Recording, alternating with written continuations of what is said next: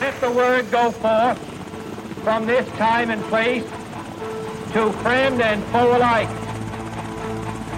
This is preeminently the time to speak the truth, the whole truth, frankly and boldly.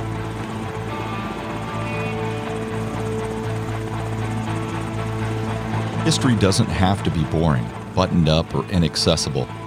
And it certainly didn't end in 1945.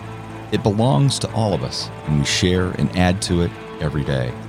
Welcome to the History A Go Go podcast, where I interview interesting guests, cover a motley crew of topics, and it's a place where you can sit, think, and drink all at the same time.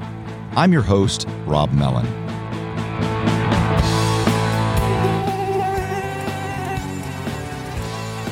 My guest today is Timothy Winegard. Dr. Winegard received his master's in war studies from the Royal Military College of Canada and a PhD in history from the University of Oxford. He served as an officer with the Canadian Armed Forces, including an attachment to the British Army. Winegard is currently a professor of history and political science at Colorado Mesa University in Grand Junction, Colorado. As a true Canadian, he is also the head coach of Colorado Mesa University's hockey team. So I have to say, Rumble Mavs. He has written several books and articles, including his book Indigenous Peoples of British Dominions and the First World War, that was in 2011, Canadian Indians in the First World War, 2012, and the First World Oil War, published in 2016. His 2019 work, The Mosquito A Human History of Our Deadliest Predator, was a New York Times, LA Times, and international bestseller, and now is published in 15 languages. Amazing. And that will be our topic of discussion today. Of the mosquito, the Denver Post writes, heavily detailed and witty, and the Economist states, thrilling. A lively history of mosquitoes, Mr. Winegard convincingly argues that the insect has shaped human life as well as delivering death. Mr. Winegard is an engaging guide, especially when he combines analysis with anecdote. It's been at or below zero here for the last two weeks, so I'm fortunate to not have any of the world's deadliest predators around me at the current moment. I'm also fortunate to have the author of The Mosquito here with us today. Welcome, Tim. Hello, thanks for having me. Now, Dr. Winegard, I don't know if you know, but we have a featured beer in every episode here at History A Go Go. I have to know right off the bat, let's get the important stuff finished and out of the way. Is it true mosquitoes like beer and target beer drinkers?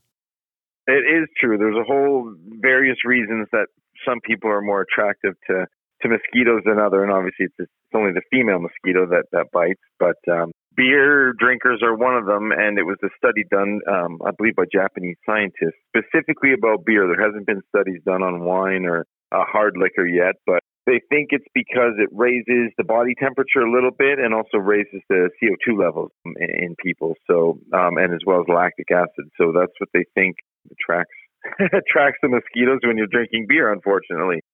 Tim, as I just mentioned, it is tradition here to accompany the discussion with a special brew. Today, we have Vicious Mosquito India Pale Ale from the Sunriver Brewing Company of Sunriver, Oregon.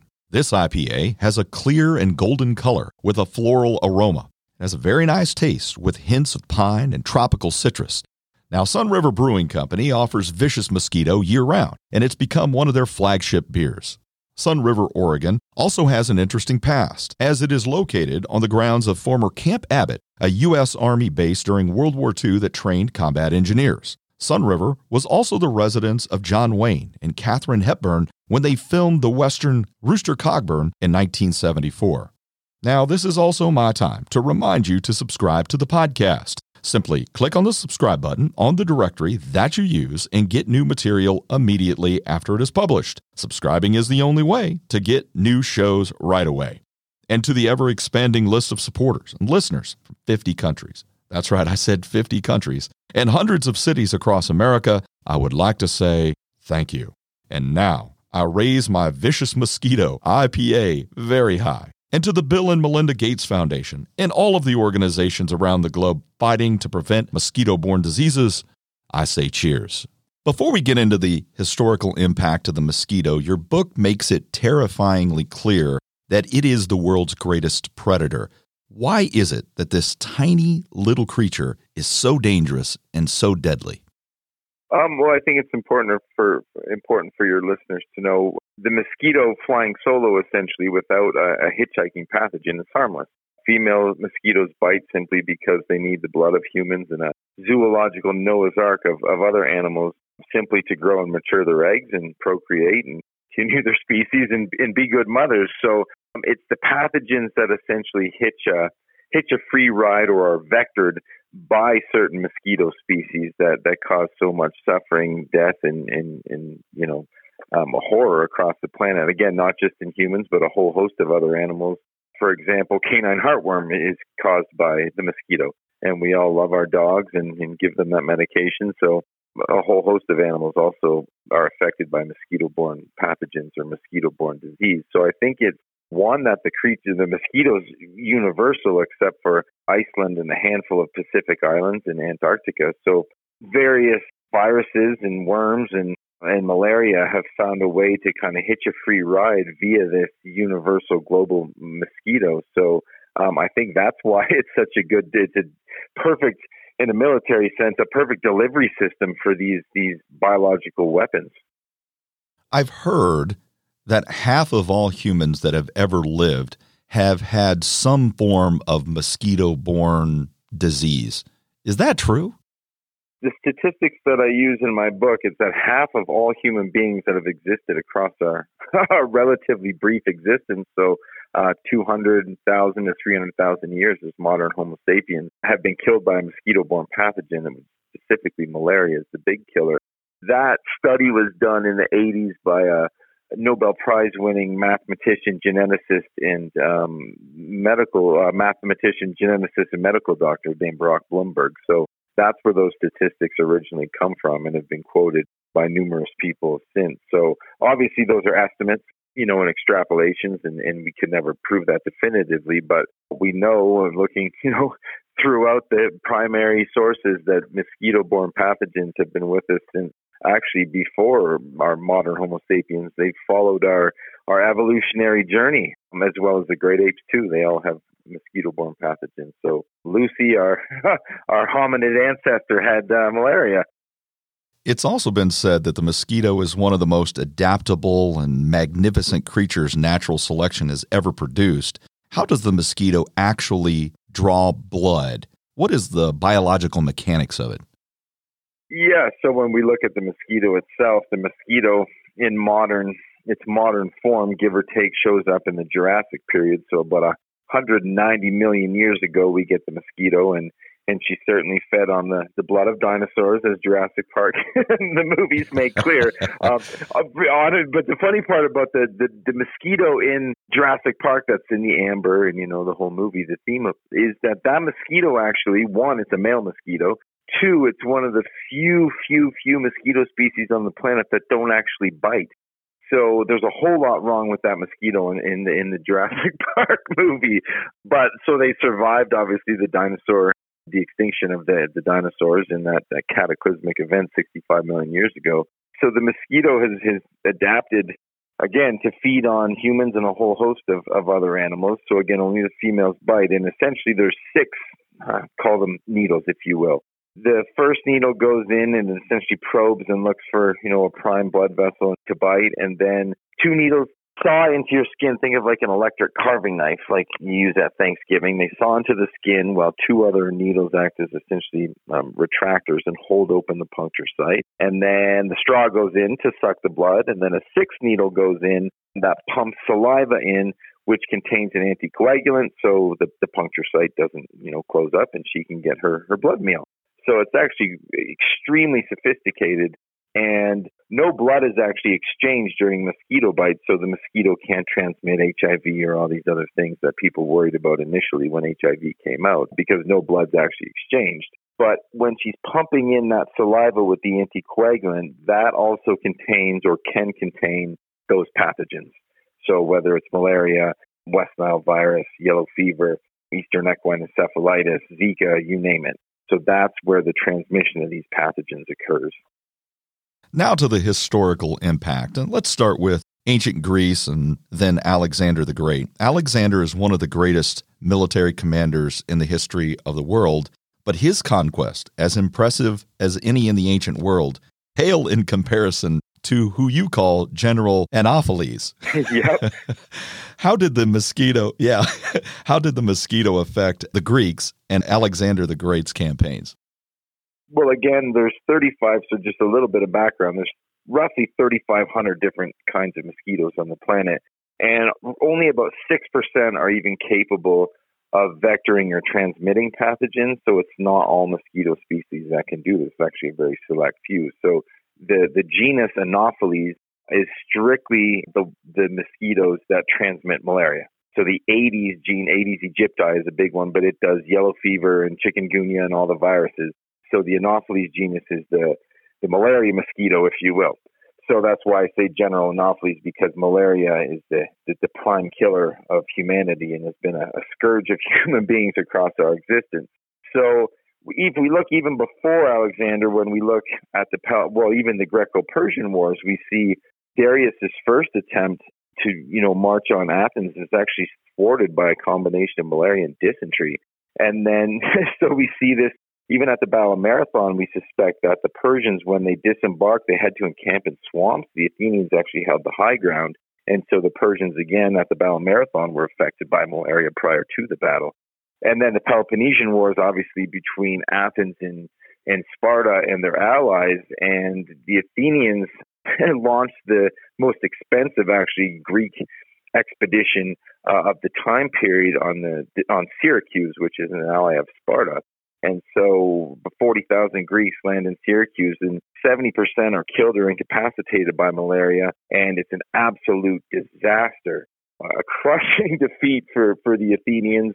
And then we have something called the Plague of Athens as well during the Peloponnesian Wars, which is, they think is a hemorrhagic fever and possibly a mosquito borne pathogen, but probably something more akin to Ebola, uh, among other candidates, but we don't know for sure. So while we have the Athenians and Spartans being crushed by all sorts of pathogens and diseases, including malaria. To the north, Macedon is left relatively untouched from the Peloponnesian Wars. And of course, we know that Alexander's dad, Philip, has not only the space but the time to create essentially the most lethal force in, in the ancient world. And much of Alexander's success actually is owed to Philip and his again training and reorganization of the Maced- the Macedon army prior to Alexander, and Alexander kind of takes over this army when Philip's assassinated and, and tweaks it a little bit more, and, then marches on Persia. So the background to Alexander is affected by by malaria during the Greco-Persian Wars and the Peloponnesian Wars. So if we move along to the Roman Empire, for the Roman Empire and the city of Rome specifically, the mosquito was both a scourge and a blessing, which is interesting. How, over the years, has the uh, mosquito affected the power of Rome? So I think in the in the book I call it for Rome both a killer and a savior. So there's something called the Pontine Marshes, which essentially are 310 square kilometers of marshland, marshland which extend from northeast of Rome south towards Naples and Anzio. And so obviously Rome isn't quite on the coast, but it's tucked in between the coast and these, these pontine marshes, which were full of malarious mosquitoes. So historically, when we look at the rise of Rome and numerous essentially suitors trying to conquer Rome, we see it with the Gauls, we see it with the, um, the Carthaginians and Hannibal, we see it with the Huns, the Visigoths, and the Vandals they either don't try to attack Rome or they try and they flounder in the malarial marshes surrounding Rome. So actually, there's a malarial shield. Legions of malarious mosquitoes act as a shield for the city of Rome, which essentially protects Rome. And we see this time and time again, whether it's with Hannibal, whether it's with Attila the Hun or Genseric with the, the Visigoths, the Vandals. So it's actually quite remarkable. But then at the same time, what we see is malaria slowly start to sap and bleed the vitality of Rome itself.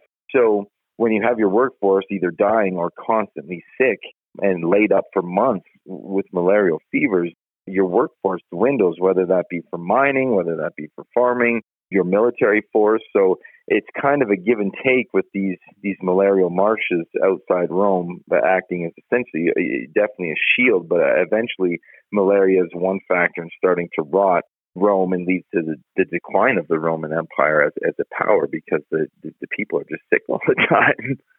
So, of course, the Romans are advanced for their time with the aqueducts and the roads and so forth. Did they ever attempt to drain those swamps? Well, I joke is that the Romans are so adept with water sources, whether that be fountains, whether that be aqueducts, but obviously mosquitoes breed in water. So, in a way, their beautification projects in Rome are also death traps and just in, cordially invite mosquitoes to breed. So, it, again, it's a, it's a bit of a, a give and take with these beautification projects. Julius Caesar thought about draining them. Napoleon thought about draining them. And eventually Mussolini, for whatever he was or wasn't, it's one of actually one of the remarkable success stories of, of uh, anti-mosquito or anti-malarial campaign is that during the 1930s, prior to the Second World War, Mussolini actually does drain these Pontine marshes with sophisticated pumping stations and, and, uh, and a whole series of other things. They plant trees and they actually reclaim this land for, you know, actual farmland on the doorstep of Rome, which which is extremely important because now you have this fertile land to, to grow food for an ever increasing population in Rome. So it's actually quite remarkable. The problem with this is that when the Allies are advancing, trying to circumvent the, the Nazi line essentially in, in Italy and march towards Rome, they land at Anzio, um, as we know in 1944. And so prior to this, the Germans, as a deliberate act of biological warfare, they consult malariologists who purposely reflood the Pontine marshes. They reverse the draining pumps and they pump water in and they, you know, destroy all the, um, the anti-malarial pumps and trees and everything that Mussolini had done to reflood these marshes. And so malarious mosquitoes are reintroduced. And sure enough, the Allies land at Anzio and suffer horribly from malaria as do the Germans. That's the thing I always think about this is mosquitoes don't, you know, pick sides, the target of opportunities. So yes, the Allies did absolutely get malaria at Anzio as a deliberate act of biological warfare, but so too did the Germans. And actually my wife's grandfather landed at Anzio and he got malaria at Anzio and he actually didn't know how he had contracted malaria at Anzio until I actually told him couple years before he died in, in person and told him, Rex, this is how you got Anzio. It was biological warfare. And then he also got malaria again at Dachau when he liberated Dachau because Dachau was the home of the Nazi trop- tropical medicine program. So they were doing horrific experiments mm. on, you know, Jewish prisoners. So when they saw the Allies coming and Rex and his unit, uh, they let loose these malarious mosquitoes, experimental mosquitoes, and he got bitten again and got his second round of, of malaria. And, and he had no idea, again, how he contracted malaria outside Munich. And, and I told him, again, and kind of lifted the curtain on his, his war story and how he contracted malaria twice. And he had no idea, which was, you know, kind of nice for him and his wife and, and my wife's family in general. And with his usual stoic self after dinner, as I'm telling him this, He's sipping on his two fingers of scotch, uh, which was the whole glass. Uh, and he, he looked at me very stoically and said, Hmm, Tim, that makes sense. And just continued to, to drink his scotch. Matter of fact. uh, and his very usual Second World War veteran stoic self. So it, it was, it, there's kind of a family connection to some of the, the research that I, that I had done.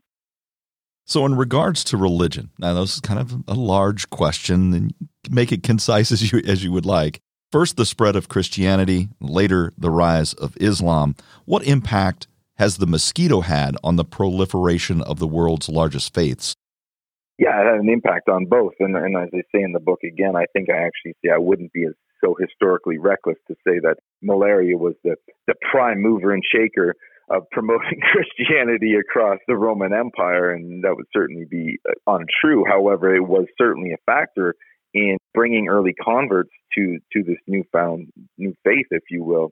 So obviously, as I had mentioned, Italy itself is crawling with with malaria, not just from the, the Pontine marshes, but also along the Po River, uh, the Po River Valley north of, of Rome. So Italy is a hotbed for malaria. In fact, the nickname for malaria is Roman fever. That's what the rest of Europe calls it. And we know that the word malaria is Italian, meaning bad air, which relates to the miasma theory, which was that disease was caused by noxious particles and fumes emanating from stagnant, stagnant swamps, which has essentially existed from Hippocrates all the way till the 1850s with the discovery of the germ theory. So this, this miasma theory existed basically for, for a really long time until the, the modern germ theory of the 1850s. So Italy was crawling with malaria. And so in the the polytheistic faith of the Romans, they had a fever god called Febris, and they would pray to her for respite. They'd wear amulets around their neck with the word abracadabra written on them, the magic word. That's where it comes from. Mm. And it was essentially trying to summon a cure for malaria. So we all know the word abracadabra, but that's again where it comes from.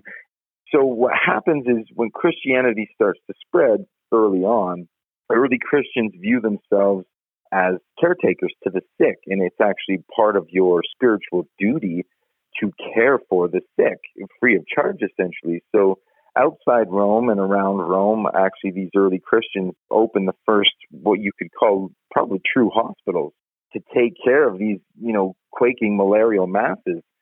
So when you're getting free health care essentially from these Christians and they tell you the stories about Jesus, you know, you know, healing the blind and curing the lepers and rising Lazarus rising from the dead.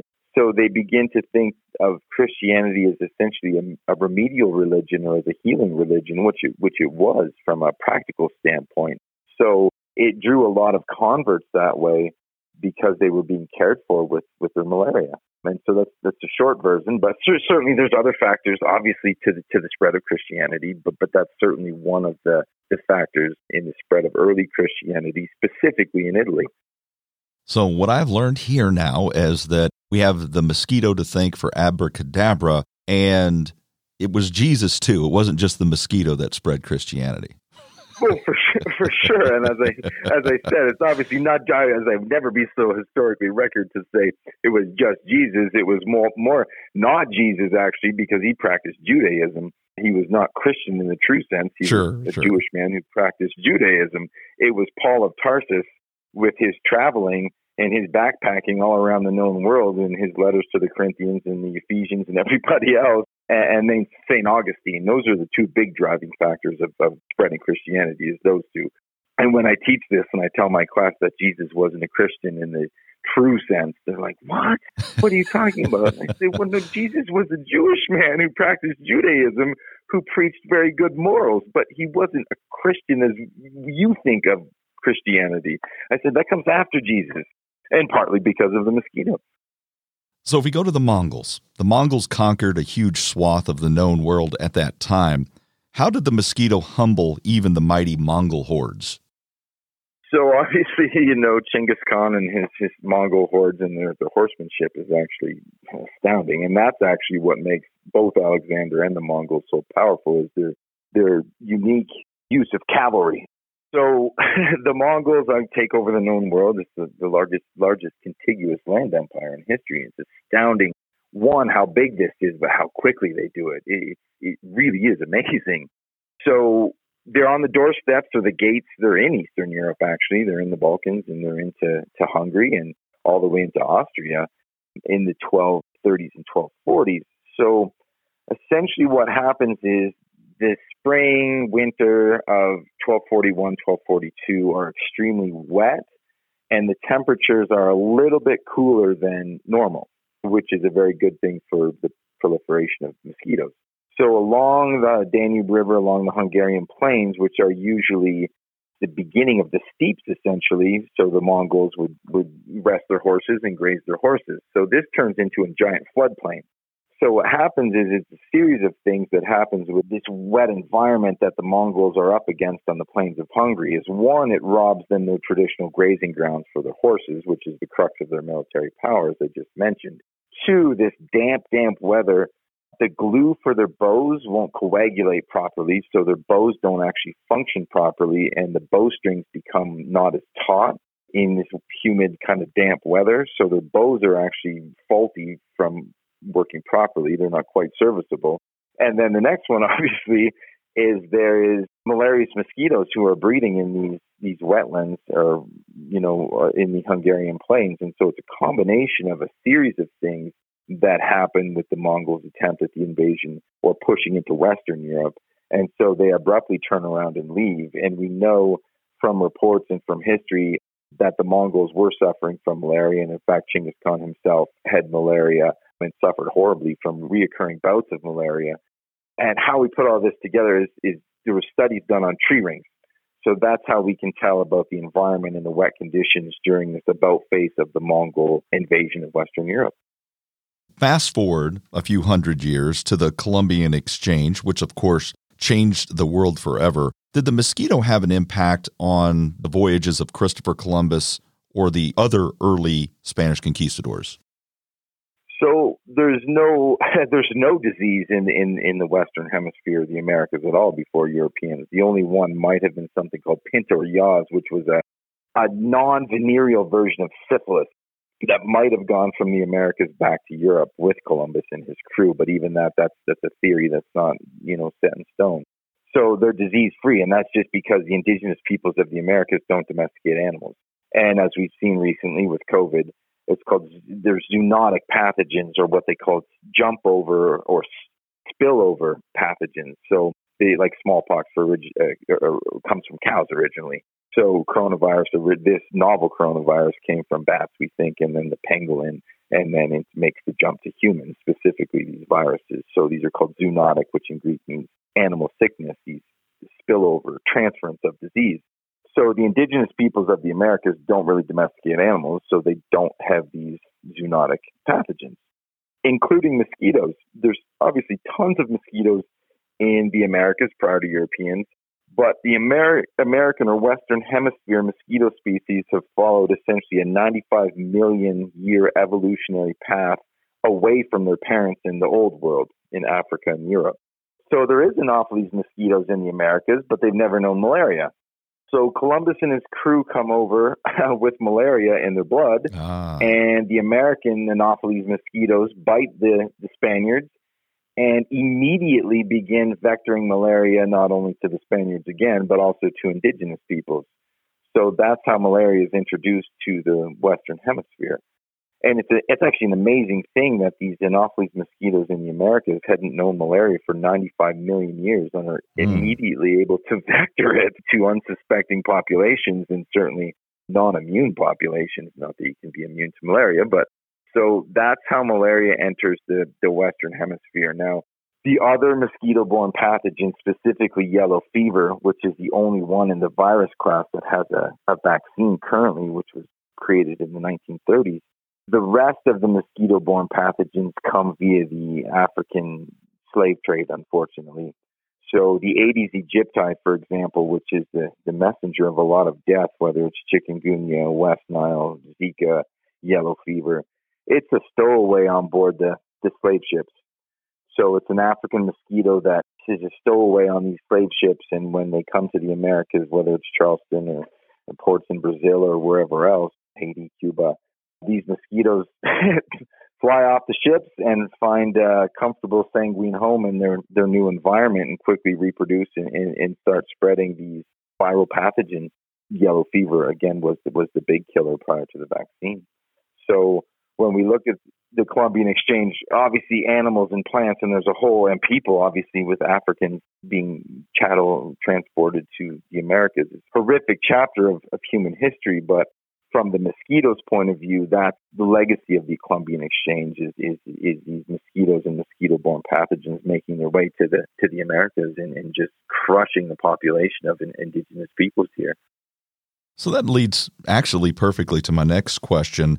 Did the mosquito, because what I've learned so far is mosquito has impact ancient times, more modern times, across human history. Did the mosquito play any role in the massive expansion of slavery?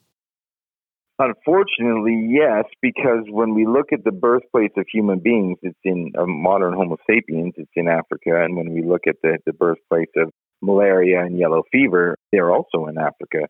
So African peoples had a longer exposure to malaria, the different different human malarias and also yellow fever. So yellow fever is pretty simple. It's a virus. So if you get yellow fever and survive, you're essentially immune to yellow fever moving forward. So you get it as a kid, you don't die.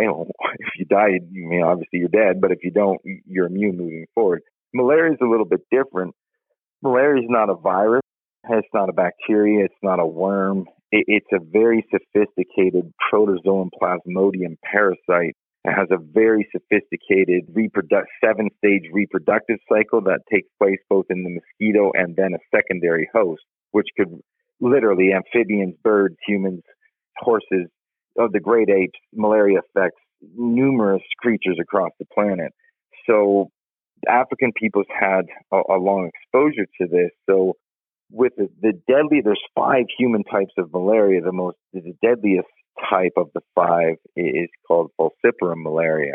And so when Bantu farmers begin clear cutting the jungle to plant for agricultural pursuits, to plant plantains and yams, they essentially unleashed this new kind of mosquito with this falciparum malaria. And very quickly, what they develop is a, a genetic, natural selective response called sickle cell. So we've all heard of sickle cell, and I, the story I use in my book is Ryan Clark, the safety from the Pittsburgh Steelers who almost died in Denver.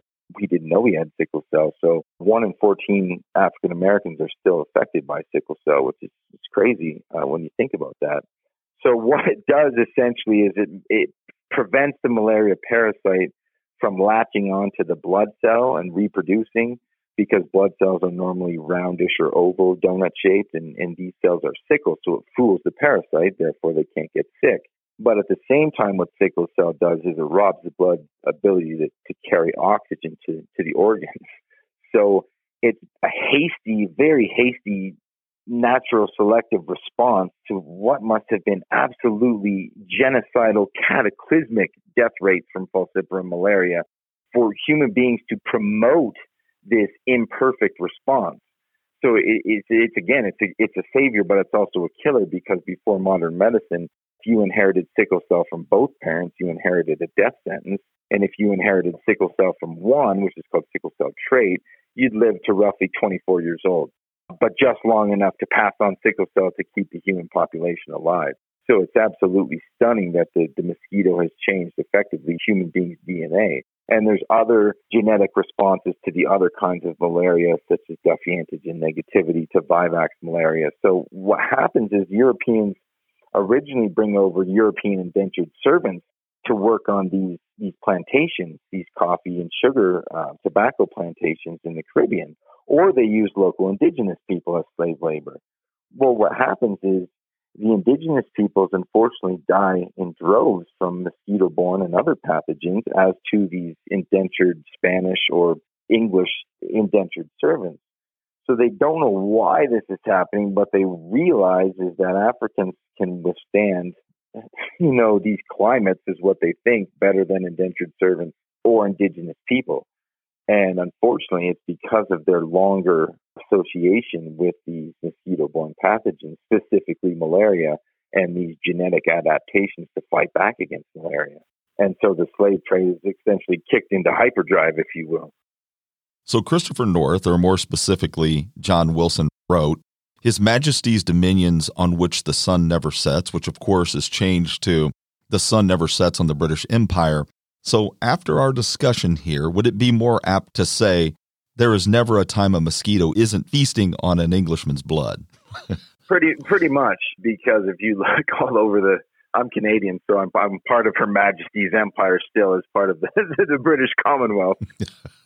so, yes, if you look at mosquito-borne pathogens, obviously throughout the India, the, the Caribbean, and even as far north as Canada. When Canada, they were building the Rideau Canal in Canada's capital of Ottawa, they had canal malaria that far north, which is, is shocking to some people. So, yes, you know, it leads into essentially the mosquito, which is, I think, one of the questions you have in the bank is the American Revolution and the mosquito, the help that um, Generals Washington and Lafayette got from General Anopheles, who feasted on the British redcoats in the final Southern campaign of the war. So if we look at just a specific example of the American Revolution, in the early stages of the war, the war was fought in the north, away from the hothouse of mosquito borne pathogens in the Carolinas, Georgia, in those southern colonies, which had um, endemic mosquito borne disease. So there was mosquito borne diseases, malaria and yellow fever in the north. It was just there were epidemics. They came in the spring, in the summer, and then left whereas in the southern colonies it was constant malaria and yellow fever. So by 1780, the British are a little, General Clinton is a little frustrated that he can't um, go General Washington into essentially a decisive battle in the north. So the British and General Clinton shift their overall strategy or grand strategy to a southern campaign where they think there's actually more loyalists that will join the British cause in the more recent colonies, specifically of South Carolina and Georgia. So they shift their overall focus to the south and, and they dump General Cornwallis in the south with 9,000 British soldiers, the largest British army actually up to this time in the war. And so if we look at, at General Cornwallis's battle lines on the map or his, his, his march lines, it's actually a crazy, he's zigzagging all over the place across the Carolinas. And you look at this and go, what is he doing? And so he's fighting the Americans, General Greene. He's actually winning most of the battles, Cornwallis is. And yet he's zigzagging all over the place. And he's not actually running away from the Americans. What he's doing, and he says this very clearly in his own diaries, in his own correspondences, in his own letters, is that he's trying to find somewhere that is free of malaria or what he calls, the British called malaria, the ague, the ague that is ruining my army the British Army is being cut to pieces by malaria in 1780, 81, zigzagging across the Carolinas. So that's why what he's actually doing. And then he's ordered by General Clinton, who still thinks there's going to be an attack on New York City. So he wants to bring Cornwallis closer to New York. So he orders him to hold up in Yorktown. Now, this time, York, uh, Yorktown is a, is a tiny hamlet that's situated in, in between the York and James rivers on some tidewater estuaries. It's essentially rice fields. It's swampland. And Cornwallis says, I don't think this is a good idea, sir. This is a sickly place. Like we can't we can't mount a defense here. But he follows orders. And as we all know, General Lafayette, the French Navy comes and seals off the coast, and General Lafayette plays cat and mouse with Cornwallis all the way to Yorktown, and then General Washington shows up and they lay siege to Yorktown in August, which is the prime, prime, prime, prime time for mosquitoes. So what happens is essentially General Anopheles lays siege to the British as well, and Cornwallis surrenders. And when he surrenders, he says very clearly to General Clinton in his correspondences, I didn't surrender because of anything the enemy did. I surrendered because I only have 35% of my soldiers who can even stand up. The rest are either sick, dead, or, or dying of malaria. And so it's actually the malarial fevers at Yorktown that forced Cornwallis to surrender. So the Anopheles mosquito is a founding mother of the United States.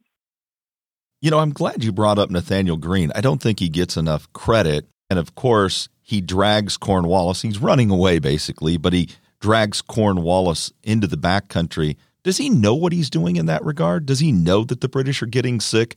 Well, it's a little bit of both. If you look at what General Greene says, he he says we lose, we run away, and we fight another day. Like he keeps saying this, and he just keeps fighting. But at the same time, when they're capturing British prisoners, and they actually have some British who defect as well, when they show up, Greene in his reports writes that the British look like a band of sickly skeletons. He knows they're they're sick, and, and he absolutely knows they're sick.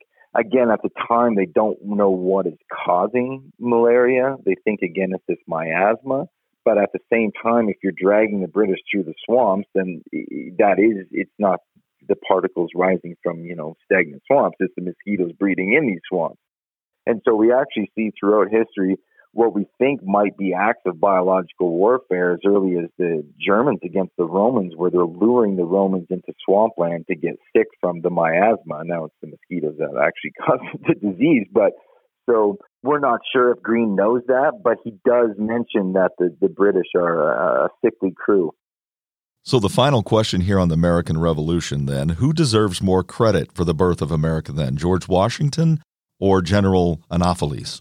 Well, I think I wouldn't take, I wouldn't discredit General Washington. you got to give him credit, certainly right? General Lafayette, because I'm a big fan of, of General Lafayette, and I don't think he gets enough credit in modern history books. And, and that's not to take away anything from from General Washington, but General Lafayette was was a genius. Uh, and he's amazing, and he's a founding father of the United States as well. And, and we forget about General Lafayette unless you're a hardcore historian. People don't really know who General Lafayette is, and I think he gets, um, in a way, he gets negated or left out quite a bit. So I think it's a com- obviously a combination, like most historical events.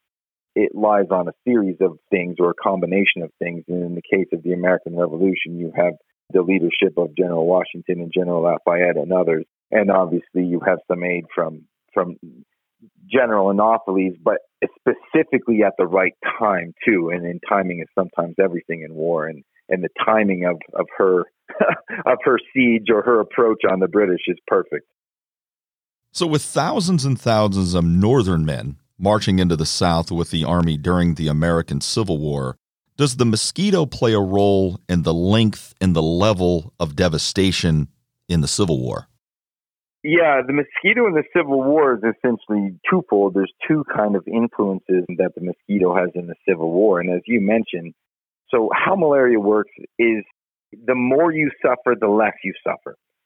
So with repeated infections of malaria, the symptoms become less severe and the chances of dying become less likely. So I don't suggest this as an inoculation strategy, but if you're one of these southern boys from Louisiana, you grow up constantly getting malaria. It's just, it's like getting the common cold to them. It's just a normal, you survive and then you get it again and it's less severe, less severe, less severe, less severe. But if you're one of these Yankee boys from Michigan, you don't have any experience with malaria. So when we see these northern armies crossing into this this threshold or this malaria crossing this malaria threshold into these southern states even as northerly as Virginia which I'll get to it's their first exposure to malaria so they suffer on a on a relative scale far more than the the Confederate soldiers do because of prior exposure. It's called seasoning is the term they use. You get seasoned to malaria. You never get immune, but you're you're seasoned to it. So what we see in General McClellan's Peninsula campaign, aside from all his hurry up and wait and, and you know buffoonery, because he's he's absolutely performs horribly as as we know, is that again his line of approach to Richmond is along the York and James River. He goes through Yorktown, and so these revolutionary mosquitoes then feast on uh, the ancestors of those revolutionary mosquitoes feast on McClellan's Yankee boys. And, and, and again, this is in the course, he himself gets malaria, uh, during the Peninsula campaign and he, he's, he's completely out of it for almost a week where he's not even really in command anymore. So it slows up McClellan's army in the Peninsula campaign. The Confederates are dug in obviously around Richmond. They have the high ground so they don't suffer near the rates of malaria as the, the Union Army does. And then obviously McClellan flounders on the outskirts of Richmond and Lee counterattacks and forces them back through these, these swamplands. So it essentially de- it, it, delays the end of the war in a way, and it allows Lincoln to, to issue the Emancipa- Emancipation Proclamation.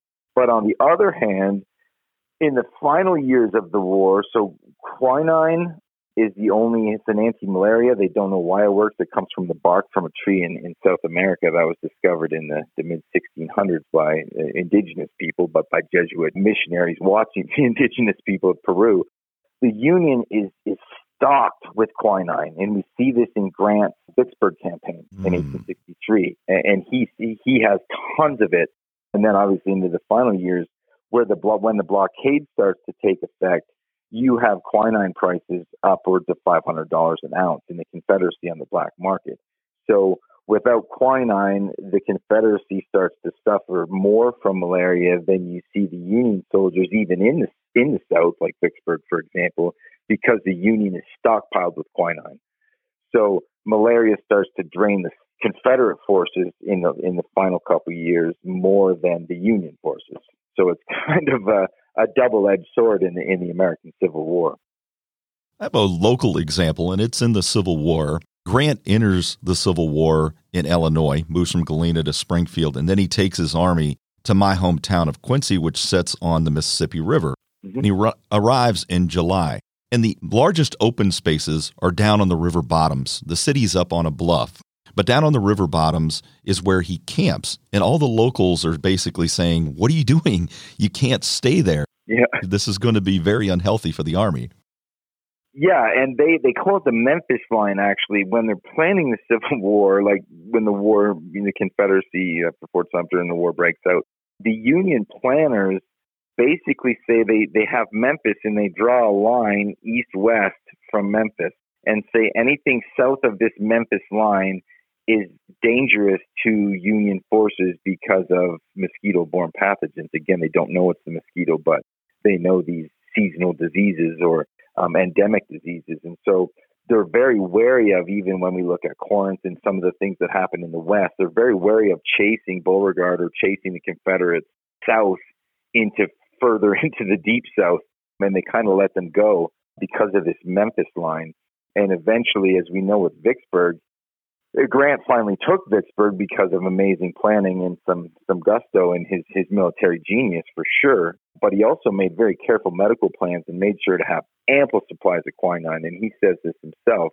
When the first two attempts to take Vicksburg earlier in the war were a miserable failure, partly because of malaria. The, those Union soldiers are cut to pieces because of malaria, and so Grant tries to make some precautions with quinine uh, against this, and also it's just a brilliantly planned and executed campaign. And I believe Grant says it's his best campaign of the war. So, moving forward to the 20th century, global conflicts like World War II must have been impacted by, incredibly actually, by the mosquito. You've already mentioned the Allied invasion of Italy, but I have a question about the end of the war specifically because of all of the soldiers and Marines and sailors in the Pacific War, the Pacific Theater. Did the mosquito factor in to the decision for the United States? They always mention the invasion, but I'm wondering if sickness or malaria or the mosquito has any impact on the use of the atomic bomb. In my research, I didn't come across anything specifically with the decision to drop the atomic bomb on Japan and I think we know, you know, those decisions have a war-winning weapon. Why wouldn't I use it? The saving lives argument, and certainly to tell Stalin that look what we have and you don't. And so there's numerous factors I think that go into that. The big one is it's a war-winning weapon, and this war is horrific. And why wouldn't we use it if we have it? So no, but certainly malaria, well, and mosquito and yellow fever and other ones played uh, a, a crucial role in the Second World War. In fact, during the initial Pacific campaign, General MacArthur is livid and he says, you know, this is going to be a hell of a long war. For every division I have fighting, I have one division on leave and another division in the hospital recuperating from malaria. And so he urges the U.S. War Department to start something called the Malaria Project, which is given the same scope and security and secrecy as the Manhattan Project. And it's essentially to find a cure for malaria or at least find something to help you know, alleviate this, this burden of disease that's plaguing Allied soldiers in the Pacific. And so what comes out of that really is is atabrine, which is an anti-malarial, but chloroquine as well, which is an older, newer but older anti-malarial, and DDT. So they start spraying DDT by 1943 in areas of operation uh, in the Pacific, but also in Italy and also in North Africa. So there is a you know some benefits that do come out of the malaria project. And it's only after the war when we realize that the Japanese are suffering equal malaria rates as the US Australian New Zealand soldiers in the Pacific or with General Slim in Myanmar and Burma. The actually Slim's force the British force was crushed by malaria but the Japanese actually suffered worse than the British force. So looking back with the research we can see that it was malaria was distributed relatively evenly across the Pacific, so it was it wasn't a decisive factor in giving an advantage to one side or the other, but it certainly was a, a huge factor or a burden to all forces in in the in the Pacific theater. So you mentioned DDT, um, Silent Spring by Rachel Carson, with that haunting image of a spring with no birds singing focused on the dangers of pesticides, which is, of course, one of the few ways to combat the world's deadliest predator. But your book explains how the use of pesticides to combat mosquitoes is a double edged sword. The mosquito is able to adapt and become even more resilient. So, Silent Spring comes out in 1962, and it's written almost not exclusively, but specifically about DDT and the, the environmental and human damage and degradation that this, this pesticide is causing. So there's a couple of things here. The first thing is DDT is an absolute wonder chemical when it comes to eradicating mosquitoes. So when used uh, specifically targeting mosquitoes, DDT reduces malaria rates by 90% in most parts of the world where it's used. So malaria rates in Italy, for example, fell by 98% with the use of DDT. malaria in the United States is eradicated with DDT. So the last case of domestic malaria in the U.S. was 1951. But we forget that the U.S. was awash with malaria up and down the Mississippi River Valley, all the southern states. As I said, malaria was as far north as, as Ottawa in Canada. So these, why we don't have malaria anymore in the U.S. is part and parcel because of DDT. So DDT is a wonder chemical from that standpoint. So Joni Mitchell writes her song Big Yellow Taxi, right? She says, fellow Canadian, she says, farmers, farmers, put away your DDT, give me spots on my apples, leave me the birds and the bees. She's right in reprimanding farmers because what happens is in 1949, DDT is made commercially available to farmers. And what they do is they carpet bomb the planet with DDT from an agricultural standpoint. That is what causes the environmental degradation. That is what causes all the cancers in humans and, and killing the birds, the bees, and the fish. It's not the surgical use of DDT strictly to spray for mosquitoes. If we had kept DDT just spraying for mosquitoes, you wouldn't have seen all that. It's the carpet, it's the agricultural carpet bombing of the world with DDT that causes that. So what happens is we're inadvertently pounding the mosquito with DDT. And as I said, it is a master of evolution. And depending on the mosquito species, it takes anywhere from two years to 20 years for mosquitoes to become fully resistant to DDT. The average is about seven years. So, you know, if we released DDT commercially in 1949, by the time Rachel Carson is writing or published Silent Spring in 1962, the world is crawling with mosquitoes that basically say thanks for the shower and DDT, and it doesn't work anymore. So, why the U.S. bans DDT has more to do with its ineffectiveness than it does for many environmental clout or environmental movement, or certainly anything that Rachel Carson wrote. Now, I'm not knocking what she does in the movement that she starts, and obviously, in, in with global warming and what we're dealing with right now, it's important, and she kicks off the modern environmental movement.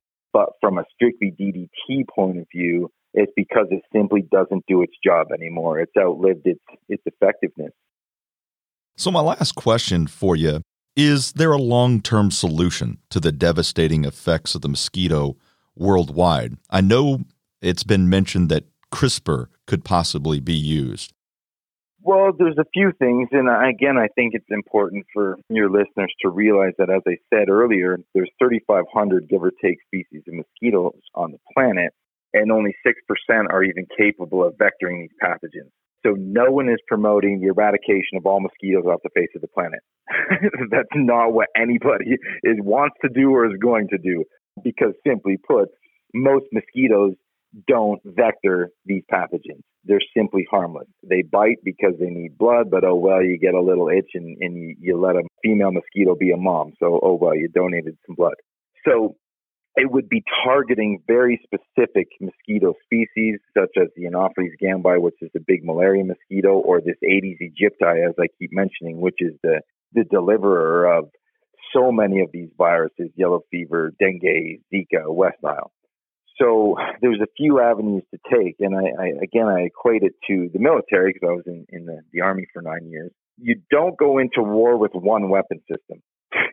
you don't just say, "All right, we're only going to use tanks. We're going to have no air force, no artillery, you know, no infantry." So I think we need to combat the mosquito and these pathogens with multiple weapon systems. So one would be specifically targeting the mosquito itself for example, with CRISPR.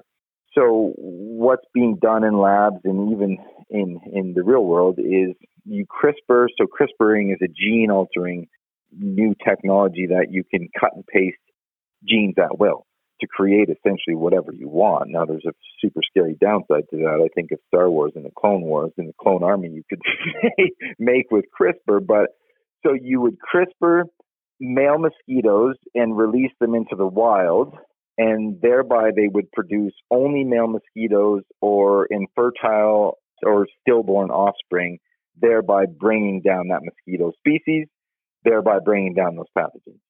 The other one would be to CRISPR mosquitoes with what they call a gene drive, which would be passed down the bloodlines, pardon the pun, of this mosquito species, where you simply CRISPR the mosquito and their offspring to simply make them incapable of vectoring these pathogens. So therefore, you don't actually kill the mosquito species, but you bring down the pathogen because the mosquito can't continue its transmission. So there's also malaria vaccines. We call it a vaccine. Malaria is not a virus, but they still use the term vaccine that are trying are being developed in labs all over all over the world. And the Bill and Melinda Gates Foundation has donated almost five billion dollars to mosquito research thus far, and part of their their grants goes to malaria vaccines. So there's a you know numerous avenues to kind of attack this, whether you attack the delivery system, which would be the mosquito, or go after the pathogen itself. So I figure the more weapons we try to put out there in our in our eternal battle with uh, with the mosquito, the better. Well, before we leave, I have to say, Rumble Mavs. Thank you. Did I get that right? yep, Colorado Mesa University, the Mavericks. I had to include that. Yeah, and being a Canadian, of course, I coach the I coach the hockey team here too. Shocking, right? Um, I always say my real job as a history professor, my fun job is getting to run a Division three hockey program, which is a dream come true for me.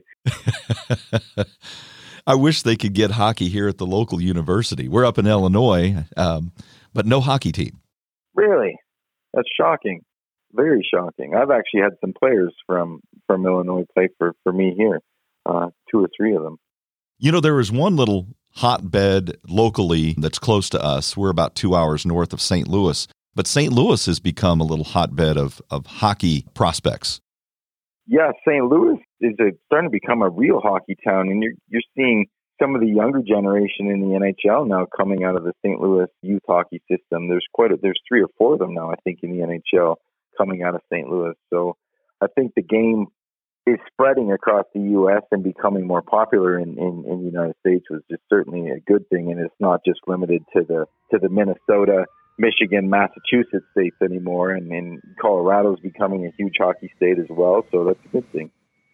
Well, thanks, Dr. Winegard. I don't know if it's supposed to be fun talking about mosquitoes, but I had a lot of fun. I, I, always have fun doing it, obviously. Uh, thanks so much for having me. It was my pleasure. I would like to thank my guest today, scholar and author Timothy Winegard. And if you would like to get his book, The Mosquito A Human History of Our Deadliest Predator, it's as simple as clicking on the link in the description below. It is a fantastic, phenomenal book. The featured brew was Vicious Mosquito IPA from the Sunriver Brewing Company of Sunriver, Oregon.